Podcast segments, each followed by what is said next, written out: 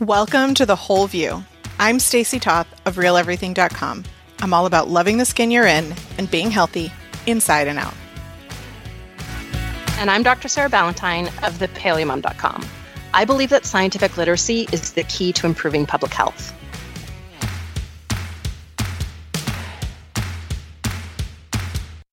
Welcome back to episode 435 of The Whole View. It is going to shock you. Hold on to your britches, sit down, hold your breath. We're going to be talking about vegetables today. wait, wait, wait. Um, vegetables in the and and we're going to be talking about animal protein too. We're going to kind of be talking about the we're going to actually be like like vegetable protein versus animal protein. Let's get ready to rumble. That I didn't say the voice. I almost said the voice as I thought that was the next sentence that was going to come out of my mouth, and then I like completely chickened out of doing the voice. well, for for the majority of our listeners, that would be described as discussing vegetables. Just just so we're yeah, on the same page there. Mm-hmm, mm-hmm, true. Yeah. Mm-hmm. I am super excited about this listener question and this question though because I also submitted a question that I know we're going to try to tackle a bit, which is this idea of um, the anti nutrient value of vegetables being less digestible and therefore protein being better in some eyes and in the eyes of for example vegans and vegetarians protein being not necessary. You can get it all from plant matter, and it's like this perpetual tug of war, right? It's like, mm-hmm. okay, let's just look at the science. And I know that that is what you're going to bring today. As opposed to every other day. All right, let's get into the question um, because I think there's um, a ton of science to get into. I've been listening to you two ladies since way back when you first started in 2012 geez, I was 15, but I feel very lucky to have such wonderful role models. I know. Okay, wait a minute. So, first of all, I'm sorry. Like, and you know that that's not an easy thing for me to say. With my genuine apologies, w- that we were your influences back and then. No, I mean, how incredible that we get to be part of someone's life like that. Like, I always think of our listeners as being who they are today with us and and people our age but i love that we we experienced adolescence with someone and we're potentially influential in how they're choosing to live their life as an adult like that's that's pretty spectacular i just want to like point point that out as being like what and also we've been doing this a really long time uh-huh yeah that's that's that was my my my first takeaway was like wait wow this is the complete grown-up adult who has been listening since she was an adolescent. Uh, whoa. Okay, uh, let me continue. Um, I feel very lucky to have such wonderful role models as I grew up in a not, not so healthy food and body image wise environment, and I'm thankful that I could count on you two to encourage a healthier perspective both inside and out. I was wondering if you could discuss the myth of protein combining.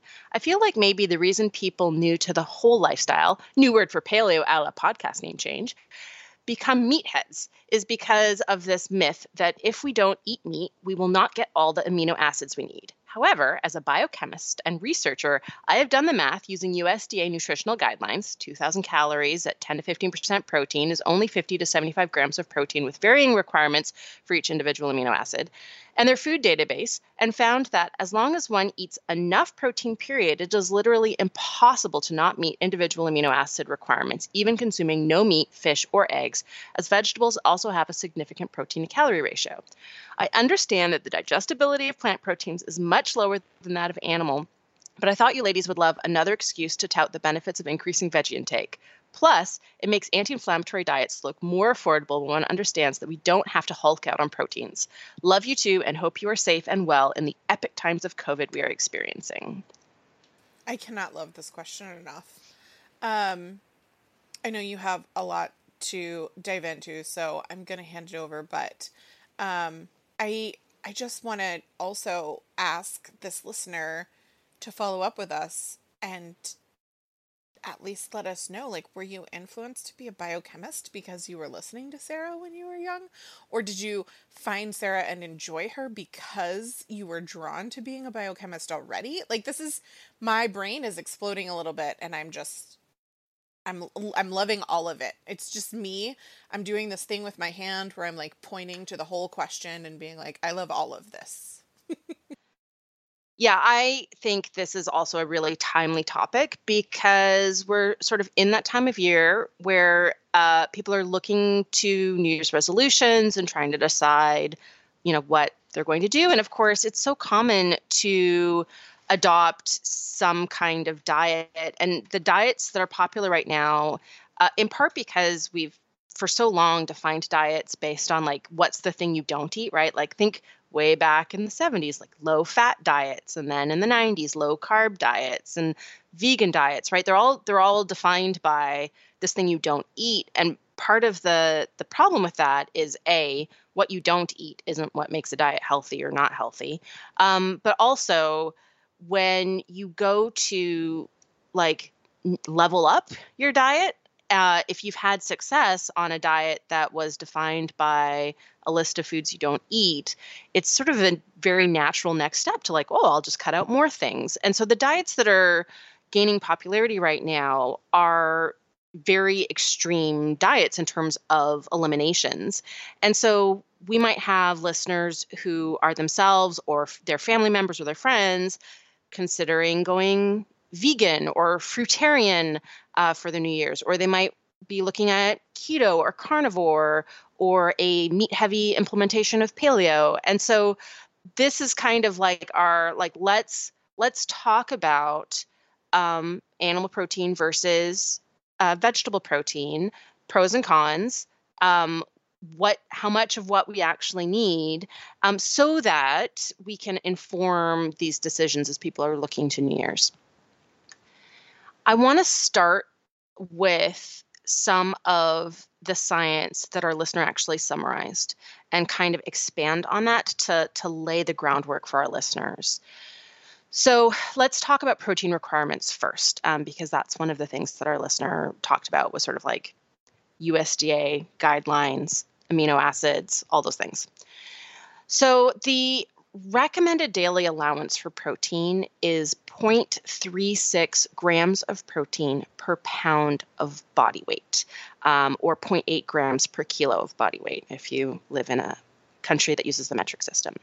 So that's about 56 grams for a 150 pound person, which is not a ton of protein. Um, it's really important to recognize that the science that goes into establishing recommended daily allowances is looking at symptoms of deficiency. So it is um, for all of, you know, uh, RDAs for vitamins, for minerals, it's the cusp at which 97.5% of the population does not show symptoms of insufficiency or deficiency. So we really need to be thinking of RDAs as the bare minimum and recognize that the RDA is still not enough for 2.5% of the population by definition. Um, so, uh, so that's sort of like one piece of information. Um, there's a whole pile of other studies that have looked at uh, protein intake and other metrics of health. And of course, you know, we on the show like to uh, look at a very comprehensive picture of like how do we even define health um, and so the um, when you kind of take this more holistic picture what you see is that our protein requirements for optimal health is actually a little bit more than that.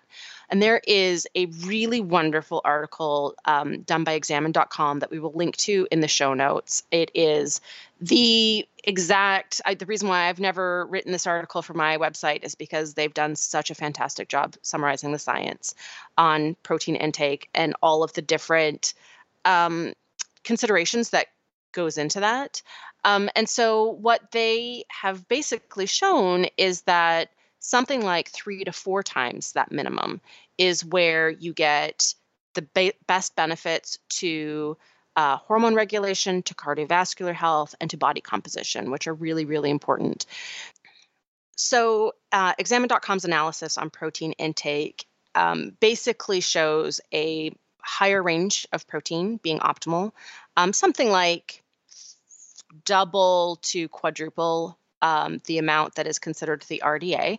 Um, and it's variable depending on your current weight, uh, your level of physical activity, and your goals. So it sort of ranges from 1.2 to 1.8 grams per kilogram if you're sedentary, sort of all the way up to 3.3 grams per kilogram if you're trying to minimize fat gain during a bulk and you're like a you know weightlifter right um, so on average most of us we're probably going to fall in that like 1.5 ish grams per kilogram that's like we're, we're now in the range of like half a gram to a gram per pound body weight. So considering that same 150 gram person, um, now we're in like the 75 to 150 grams um, of total protein in the day. And one of the things that examine.com has on their site is a protein intake calculator where you can sort of input how active you are, what your primary health goals are, um, and your weight, and it will give you a target amount of protein to consume per day. And it's just based on these calculations. You could also just take these numbers and plug them into a calculator. So I don't want to to go into all of the science behind those recommendations because examine.com has laid it out so well other than to say we've got a lot of other stuff to cover um, there's a, a, really great article that's going to be linked in the show notes if anybody's really interested in digging into that um, as our listener also pointed out, there are um, RDAs or sort of daily values for the essential amino acids. So there's 20 amino acids that are the building blocks for all of the proteins in our bodies, nine of which are considered to be essential, and that's because our bodies can't make them. Uh, there's another five or six that are conditionally uh, essential, which means that in times of illness or stress, we can't make enough to make our meet our needs um, and we need to get it from diet. And then there's the rest of the 20 are non-essential meaning um, even if we don't get any from our diet our bodies can make it. That being said kind of like all of these like base building block nutrients it is always preferable to be providing it to our bodies from the food we're eating so our bodies just have all the materials that it needs to, to do all of the things that it does rather than force the body to first make its materials and then do the things, right? It's always, we're always going to be supporting biological systems better by consuming all of the nutrients that we need, essential and non essential, right? A non essential nutrient doesn't mean um, that we don't like we're not we don't like it's irrelevant. Uh, non-essential means we can make it ourselves and we don't have a, a disease of deficiency identified. It's kind of a different way it, uh, it's a different thing than to say how healthy you can be with or without it. So non-essential nutrients are still critical for health even if you're not going to die without them if that makes any sense. So with the amino acids um, the uh, amount sort of ranges from like um, tryptophan and cysteine are the ones we need the least amount of. We only need about four milligrams of those amino acids per kilogram of body weight. And it kind of goes all the way up to something like leucine, where we need almost 40 milligrams per kilogram body weight. So that's sort of the, the range of um, how much of the essential amino acids we need. So the next question is can we get all 20 amino acids from plant proteins? Um, and can we get all nine of these essential amino acids from plant proteins? And the answer is yes. I mean, there there are sources of all of these amino acids represented in plant foods, um, but plants tend not to contain all of these amino acids, right? So um, that's where plant combining plant proteins has sort of traditionally been recommended for vegetarian and vegan diets. So, animal sources of protein, say chicken, fish, beef, they generally contain a good amount of all 20 amino acids. Um, plant proteins tend to maybe contain good amounts of 12 or 13 of the 20 amino acids, and they are almost always deficient in at least one of the essential amino acids. So, um, you know, the only plant protein that is sort of uh, typically touted as being a complete protein, complete means all nine essential amino acids, not all 20. We don't have a word for that, just all nine essential amino acids. Soy is is typically uh, whole soy, like tofu, um, is typically touted as being a complete protein. Um, but it actually, a couple of the essential amino acids has such small amounts. Um, it's it's really not. Um, it's it's not comparable to animal protein, anyways. So um, the classic combinations to make sure that you're getting all nine uh, essential amino acids from your plant protein, if you're following a vegetarian or vegan diet, uh, would be either like legumes and a grain or legumes and a nut, right? So that's like the classic combination beans and rice, lentils and almonds. Um, but really, we don't need necessarily to be combining all of those in a meal. Um, it's it's more about combining them all in in the whole day because the body can store a certain amount of amino acids in order to like when it's needed. So um, so the idea of like always making sure that you have right beans and rice in a particular meal is not going to meet the essential amino acid requirement. Now, as I mentioned, essential amino acids are awesome. We definitely need them from food, but we still actually really need the other 11 amino acids. Like, even though our bodies can make them, it's not necessarily efficient. We're not necessarily making them um, as quickly as we need them. It is definitely better to just have all of the building materials ready to go from the food. And when you start to look at it that way, you can really see very, very clearly that um, any plant protein is not as high quality as any animal protein. So um, uh, I pulled some examples and pulled the amino acid breakdown of like lentils, which is about uh, about 25% of the calories in lentils comes from protein. Tofu, which about 30% of the calories comes from protein, and chicken breast, which about 80% of the calories comes from protein. Um, and we can we can put these in into the show notes as well. But the the summary is right. Lentils is really only high in 12 amino acids. Um, tofu is really only high in 13, and chicken same. I mean, you can look at any animal food, fish, beef, pork. They're they're not deficient in any essential amino acid. Um, and in fact, the amino acid, um, uh, like the relative quantities of amino acids, matches how we need them, like how much we need. So, for example, you'll find a little bit less of that tryptophan and cysteine, where we only need four milligrams per kilogram body weight, and then you'll find higher amounts um, of the other amino acids that we need in higher amounts. So, it's not a surprise that the proteins in animal foods are supplying amino acids in very similar ratios to the proteins that our bodies need to make because we're an animal. So, one of the things that I'm a little bit, I don't want to say curious about, but I just basically want to, I want you to validate what I'm thinking about all of this. And I just also want to kind of reiterate to our listeners is I, we're specifically talking about amino acids um, mm-hmm. and protein. So, this does not negate the show that we did, for example, when my son was trying to go vegan and we talked about nutrients that are needed. And so, um, when I think about, and I know we're going to kind of, you know, get into this a little bit, when I when I think about um, why I am eating protein because I was a vegetarian for seven years, um,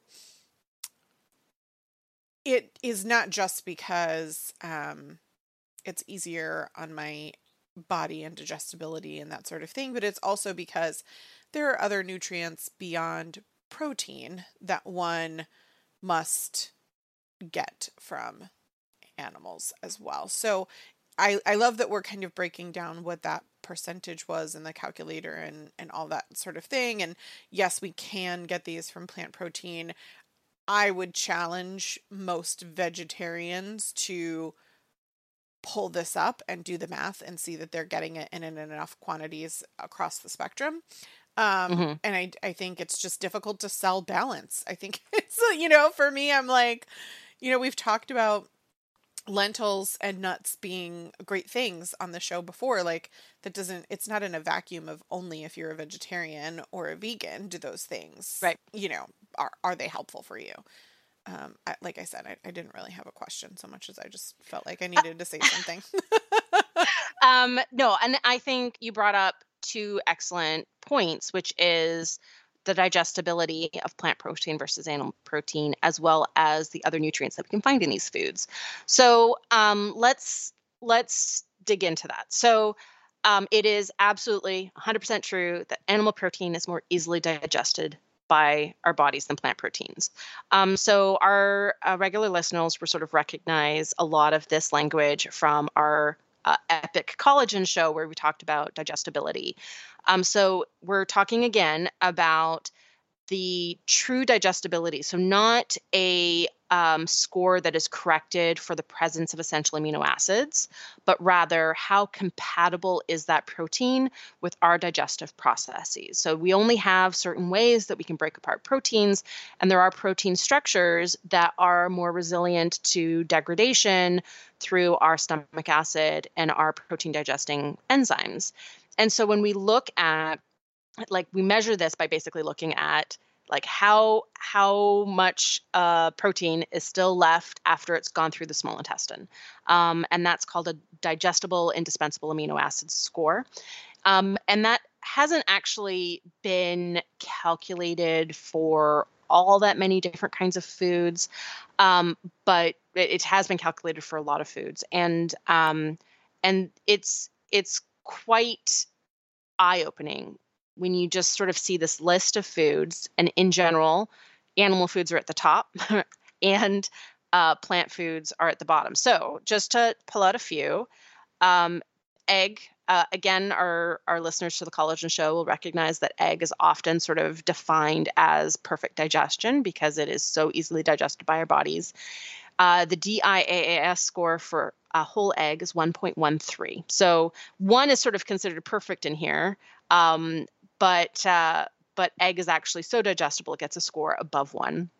Beef 1.1, uh, a whey protein isolate 1.09, chicken breast 1.08, fish 1 to 1.06, uh, soy protein isolate, highly, you know, like refined protein, enzymatically pre-digested, still only 0.9, and then we go all the way down. The next high, the highest of the foods that have a DIAAS score, plant foods, is chickpeas at 0.66. Lentils 0.54, tofu 0.52, kidney beans 0.51, black beans 0.49, peanuts 0.43, almonds 0.4, rice protein concentrate 0.37. So um, this really, I mean, it it's basically showing us that plant proteins we're sort of at best actually properly digesting and absorbing maybe half of that protein. And that is something that's really important to keep in mind. Now, the protein that doesn't get digested in our small intestine goes into the large intestine and can feed our gut bacteria. And so it's real it's it's important to understand that our gut bacteria also have a, a need for protein. They need protein for for growth and survival. They have essential amino acids as well. They're a little bit different than our essential amino acids. The two most important amino acids for our gut bacteria are glutamine and arginine. And we actually know that glutamine deficiency or arginine deficiency can uh, trigger gut dysbiosis. And we know from studies that um, certain types of protein support a healthy and diverse gut microbiome, and certain types of protein skew the microbiome to an inflammatory microbiome. And this actually tracks pretty closely to the DIAAS, which is really interesting. So, fish protein is by far and away the best protein source for our gut bacteria. It supports the highest diversity, the highest levels of probiotic bacteria like lactobacillus. Chicken protein is sort of close behind it. Beef and pork protein are sort of intermediate effects. Um, in the, the context of a high fat diet. They're they're not awesome in the context of an overall healthy diet. They're pretty neutral effect.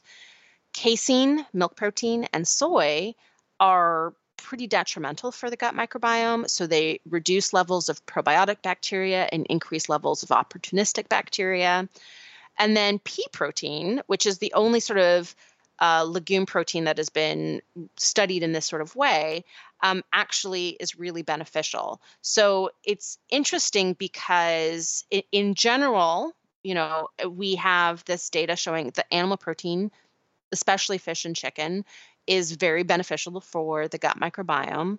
Um, soy protein is really not, but pea protein is.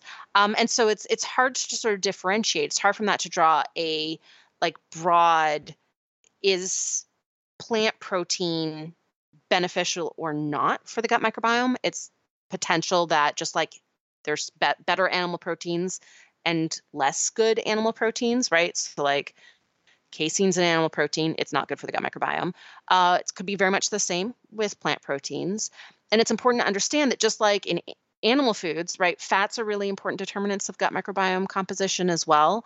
Um, so healthy fats like omega 3 fatty acids and monounsaturated fats like an olive oil are really good for the gut microbiome saturated fat and omega 6s are not. So, just like animal foods are complex and have more than one compound that is impacting gut microbiome composition, plant foods are as well. And in general, legumes and nuts and seeds show benefit to the gut microbiome, and that's more closely attributable to their fiber and phytonutrient content rather than their protein content per se.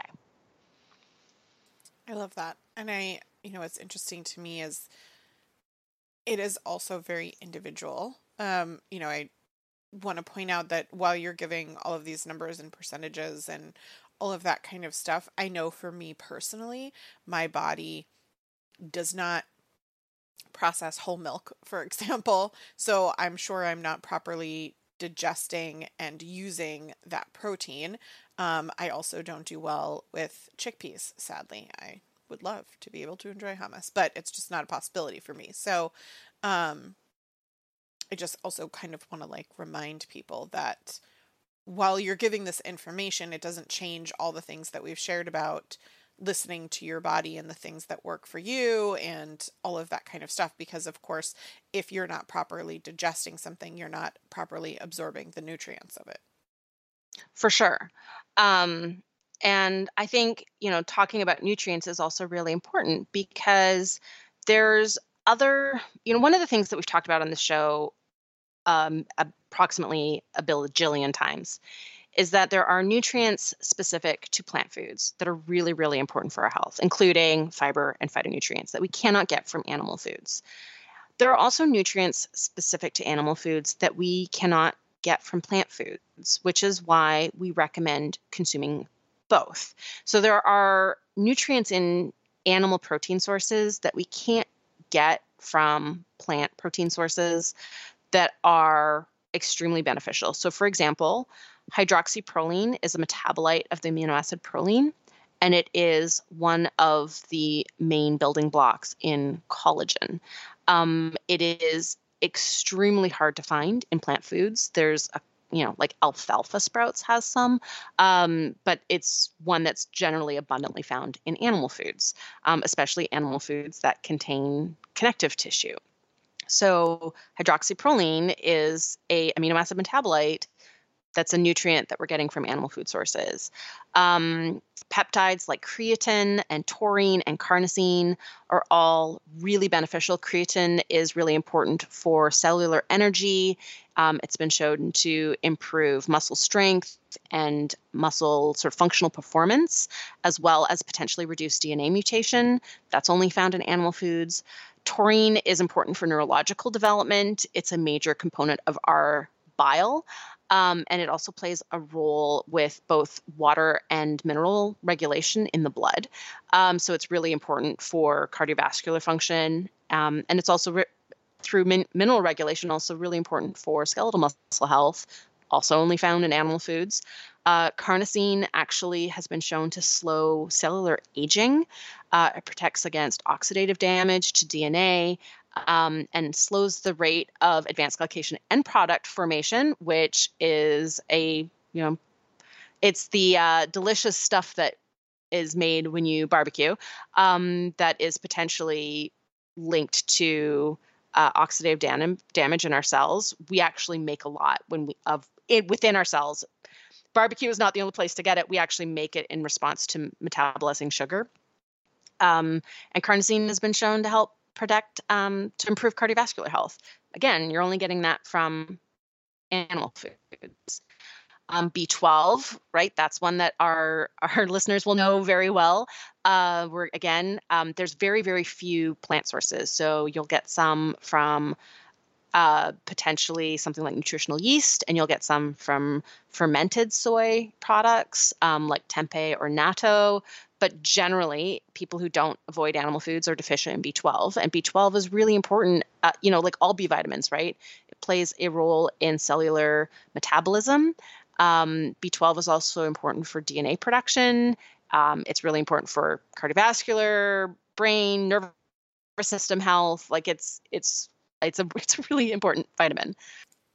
Animal foods are our best source or only source of preformed vitamin A. So we get vitamin A precursors from plant foods. So like carrots and sweet potatoes have carotenoids at best, the conversion from carotenoids into the active forms of vitamin A that our bodies need, retinols and retinals, is about 3%. So we really need to be getting that preformed vitamin A from foods, and we're really only getting that from animal foods.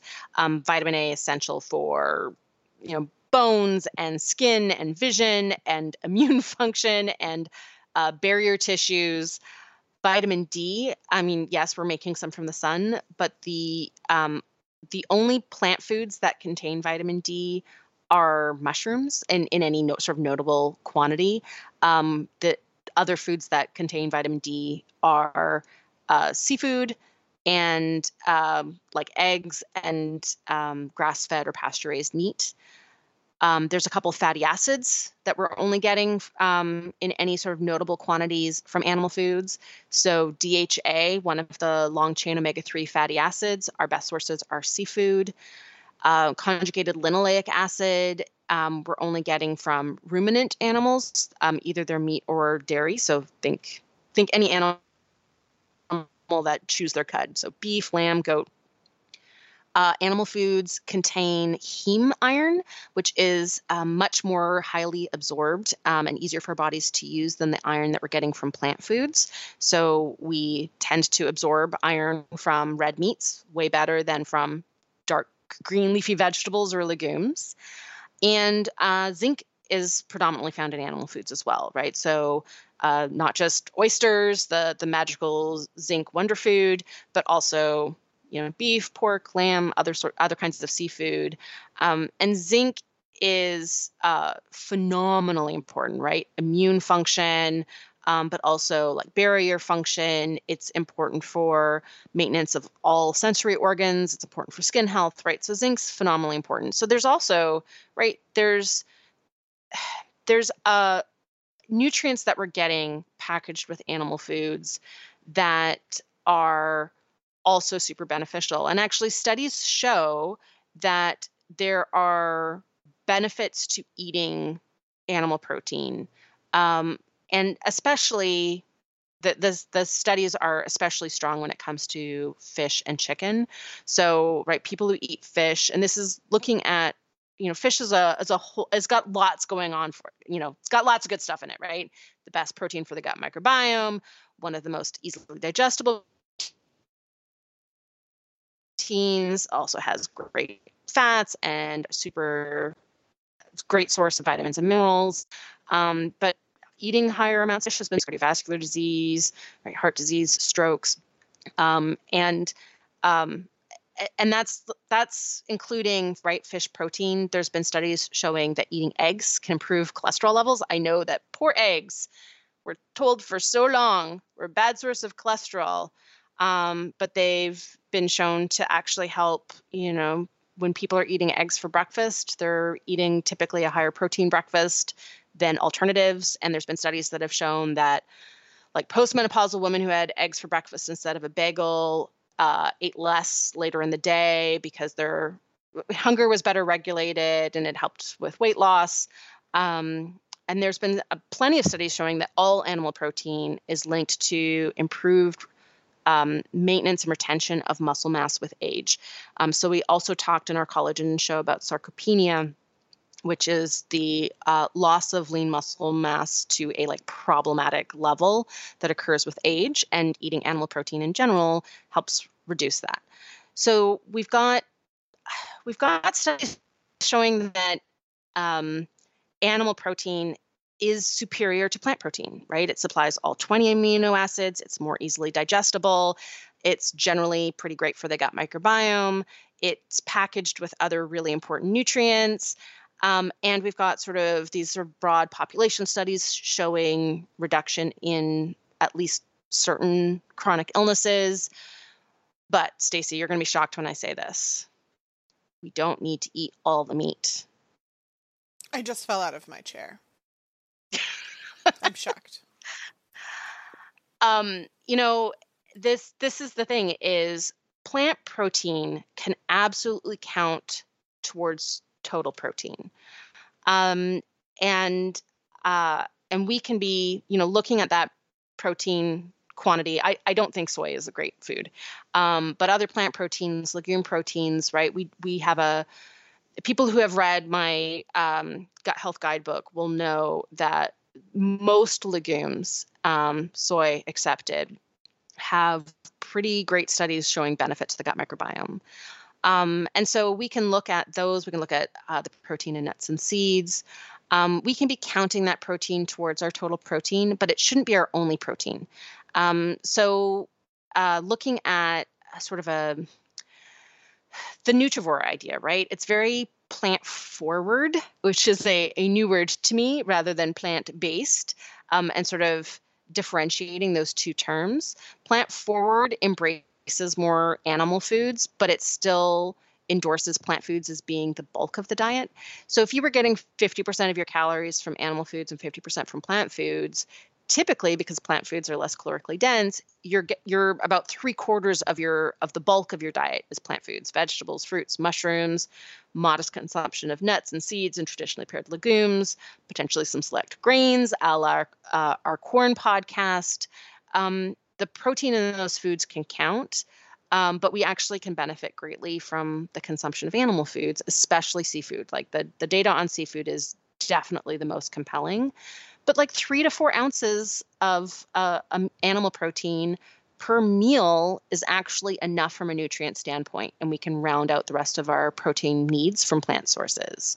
Um, um, and there's really no there's no detriment to getting all of our um, protein from plant sources. It's still not as much meat as um, a lot of the fad diets sort of endorse. So to get that 150 grams, say, of which is a good amount for most people of protein from animal sources, it's still a six, seven, maybe eight ounce serving of animal foods per meal, um, depending on how dense of a protein it is, right? So, like something like chicken is a way denser protein than something like eggs. Um, and even like a, a leaner seafood is going to be more densely protein than a fattier seafood. Um, but even that, right? Even going up to an eight ounce serving per meal, which is probably more protein than most people need, um, that is still, I think, much lower than what is sort of happening in these very sort of meat heavy diets with the demonization of every plant food, right? Like fruit is like a fructose bomb. Meanwhile, there's so many studies showing that fruit is beneficial to health, um, or low carb, or keto, or carnivore. All these different shades of um, of this sort of diet that that avoids vegetables and fruits, and I, I think to the detriment of the the person following those diets because that then misses out on fiber, vitamins, minerals, and all the phytonutrients that are the specific nutrients that we're getting from plant foods that we're not getting in sufficient quantities from animal foods. I think it's uh, not at all shocking to me, and you know, if I if I were to break it down the way that I literally just talked about this with my kids last night at dinner, um, just bear with me as I go off on a tangent here. We were talking about what humans would taste like and i know that sounds terrible but we were talking about what animals were most similar to and like you know whatever. And wesley determined that we would taste like pig because we're omnivores and we eat everything. And some pigs taste different because you could get your heritage pig who only eats acorns versus you know whatever.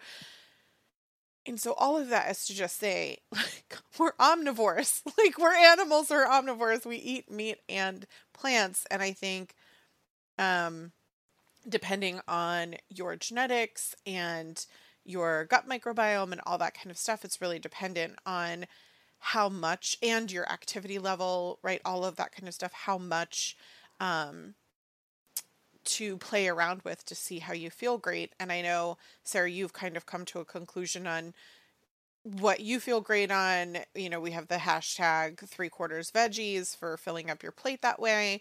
But I know that I also, because I have been through it, don't feel great without any protein at all.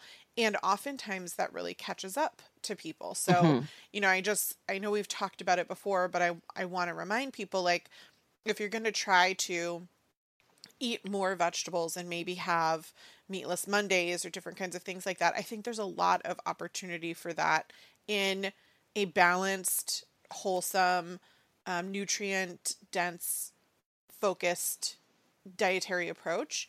Um, but if you don't have protein from an animal source for a long time, that nutrient deficiency can really catch up with you. And you can talk to most, I mean, you could just Google it. There's a ton of um, influencer type vegan and vegetarians who've come out as saying, I now eat meat because after years of doing this, I had health problems and nutrient deficiencies and my energy was low and blah blah blah. And that's I think that's kind of what I look at and I see and that might be because they weren't getting this broad broad range of amino acids if you're not focused on fulfilling those requirements with really planning your meals out and having diversity biodiversity as well as like food diversity and then also um, taking proper supplements for the nutrients that you would be deficient in blah blah blah. It it's it, it's not like you can just eat the plants that you feel like you like and everything will be great. I don't i don't know how yeah. else to put it you know?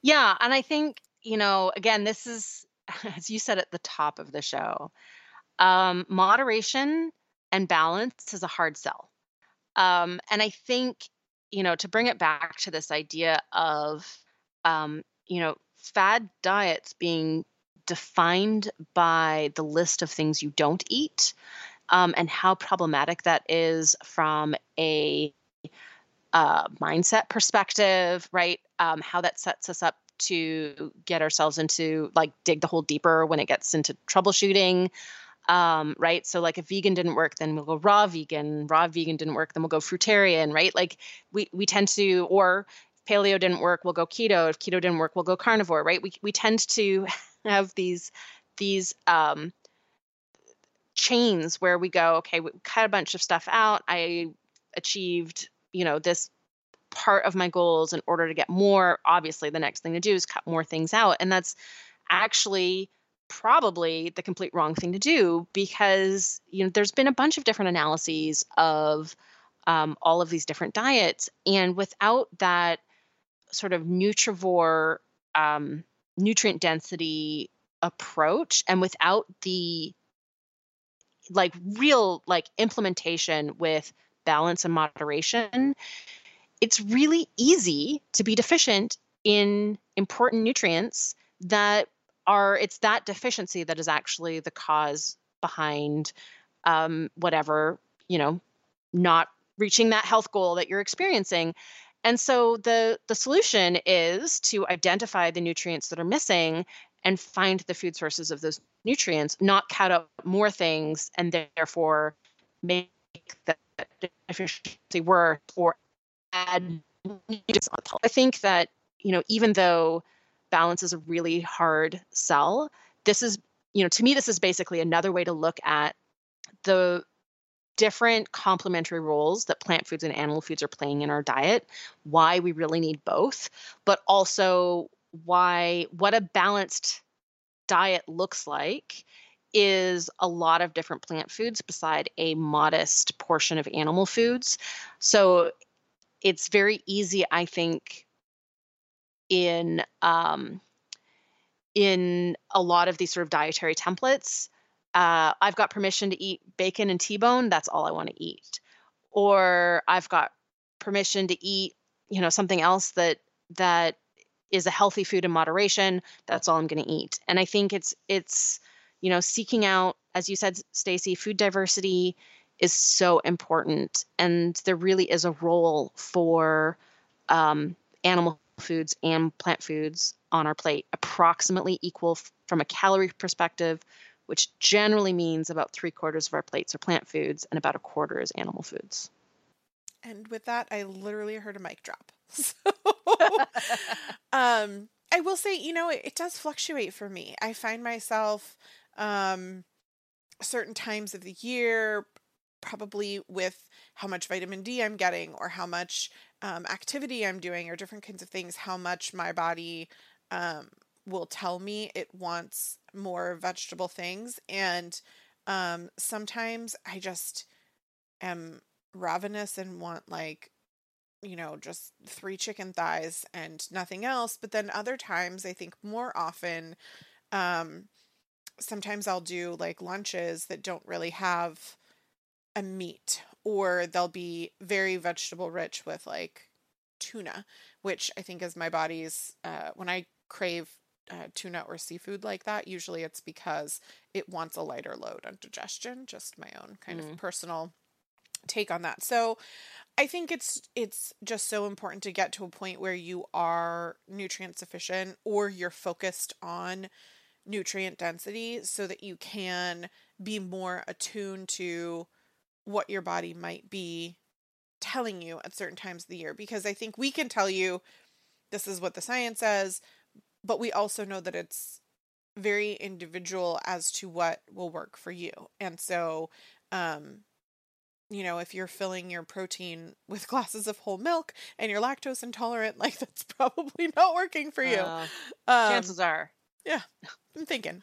So, um, just an example, right? Like corn does not work for me. Most legumes do not work for me, all that kind of stuff. So, um, not that I don't know that they could be good for my microbiome, but it's because I'm listening and learning. And that's just all we're asking you as listeners to do. And we hope that um, this has been helpful from a scientific perspective so that if you're talking to someone or maybe you are considering doing one of these things for New Year's, for example, or, you know, someone you know is talking about, um, they want to do carnivore because the anti nutrients in vegetables prevent anything from being digested anyway. So they're just gonna nope. do whatever. Nope. It's not the case. Can I, can I just say, can I just say, no, that's not, no, it's not, it's not it. Can I just, it's not it. Uh, anti nutrients are not stopping you from digesting uh, all of the nutrients from that food. It's not like if you eat spinach with a meal, you're not going to absorb any of the iron in that meal. It doesn't work that way. It's not leaching nutrients from your body. Um, there's this whole idea that like there's anti-nutrients in all vegetables like zucchini has anti-nutrients it's not it's not a thing um, most of the right phytates oxalates those types of yes they're bound with minerals and it stops your body from absorbing it but it turns out that our gut bacteria liberate those minerals for us, and those foods are really good for those bacteria that help us digest those foods. So um, we're we're not we're not throwing all plant foods under the anti-nutrient bus. That's not a thing. It's the science doesn't support that. It is not. That's not it.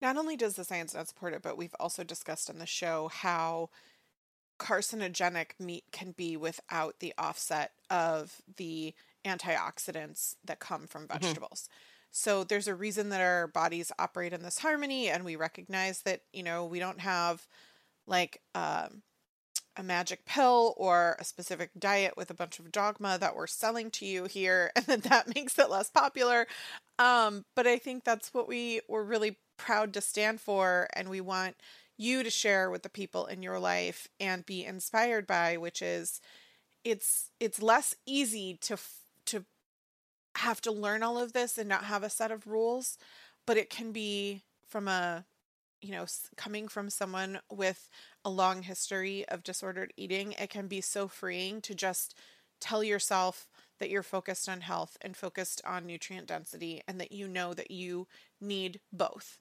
And to just go with that flow. So, I'm hopeful that that is a place we can we can go together and we will um talk more about this in the next uh two episodes.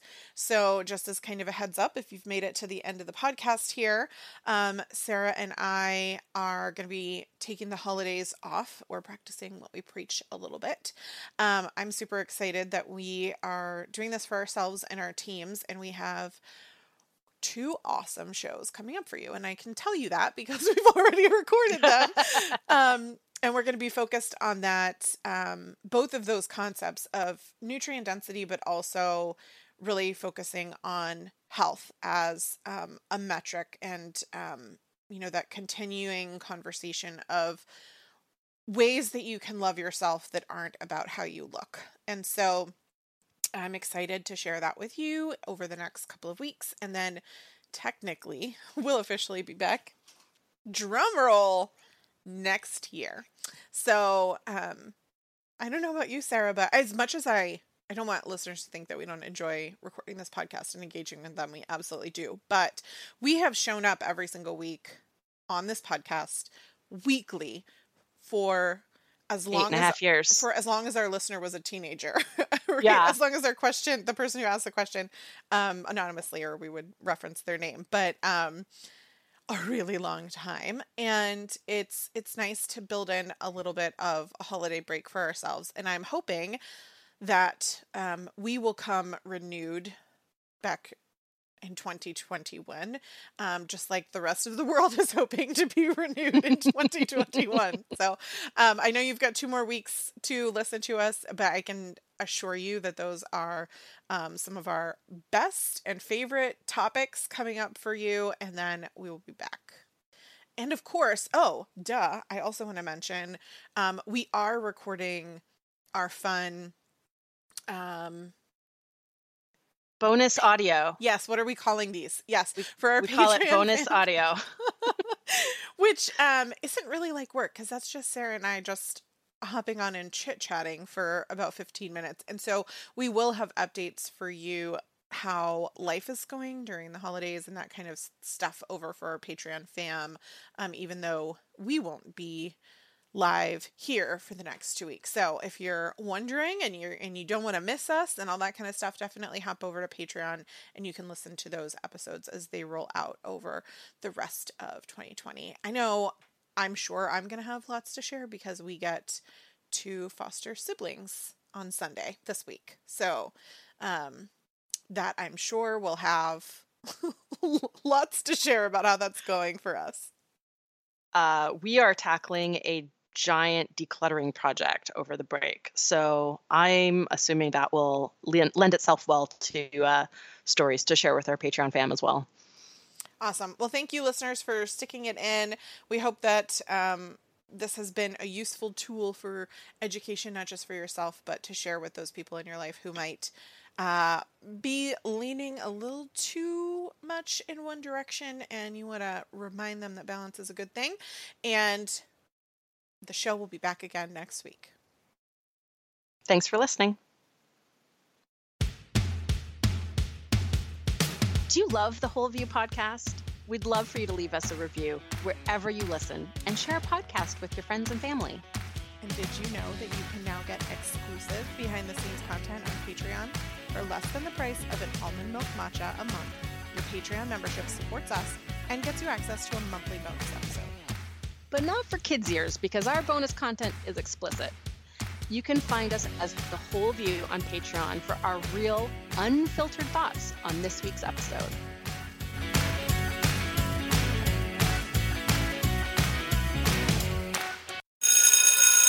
I'm trying uh, not to blame everything on it being 2020, right? And not to be like, good riddance 2020. This year doesn't count. 2021 is going to be like, I don't want to like put pressure on 2021 to be good. Do you know what I mean? Like, like just because you have one kid No, who got into trouble, thing. you don't like tell the other kid that like they have to be super perfect. I hear you, but also if someone tells you that a movie is going to be so good and you go in and you have this expectation and then it's not, then it feels a whole lot worse than if someone tells you, listen, Waterworld was voted like worst movie ever. Uh huh. Yeah. and then you watch that. Waterworld and you're like, it wasn't that bad. Oh, it was pretty bad. Okay. It's pretty bad. So was the date that I was on seeing that. What was his name? Oh my God, what was his name? He was, he was Butterfly World guy. God, what was his name? I don't know. Is this the Patreon file? Oh Upside Down World. We're doing it before the podcast. Uh, I don't remember his name. Ah, That's We went on like five or six dates. He's and moved on. He's he has Oh, also I- moved on. I'm, this was like a quarter century ago. So yeah, I'm sure he Can has. we not refer but- to ourselves in measurements of centuries, please? Oh, wait, wait till I read this week's question, just designed to make us feel old. Seeking the truth never gets old. Introducing June's Journey, the free to play mobile game that will immerse you in a thrilling murder mystery. Join June Parker as she uncovers hidden objects and clues to solve her sister's death in a beautifully illustrated world set in the roaring 20s. With new chapters added every week, the excitement never ends. Download June's Journey now on your Android or iOS device or play on PC through Facebook Games.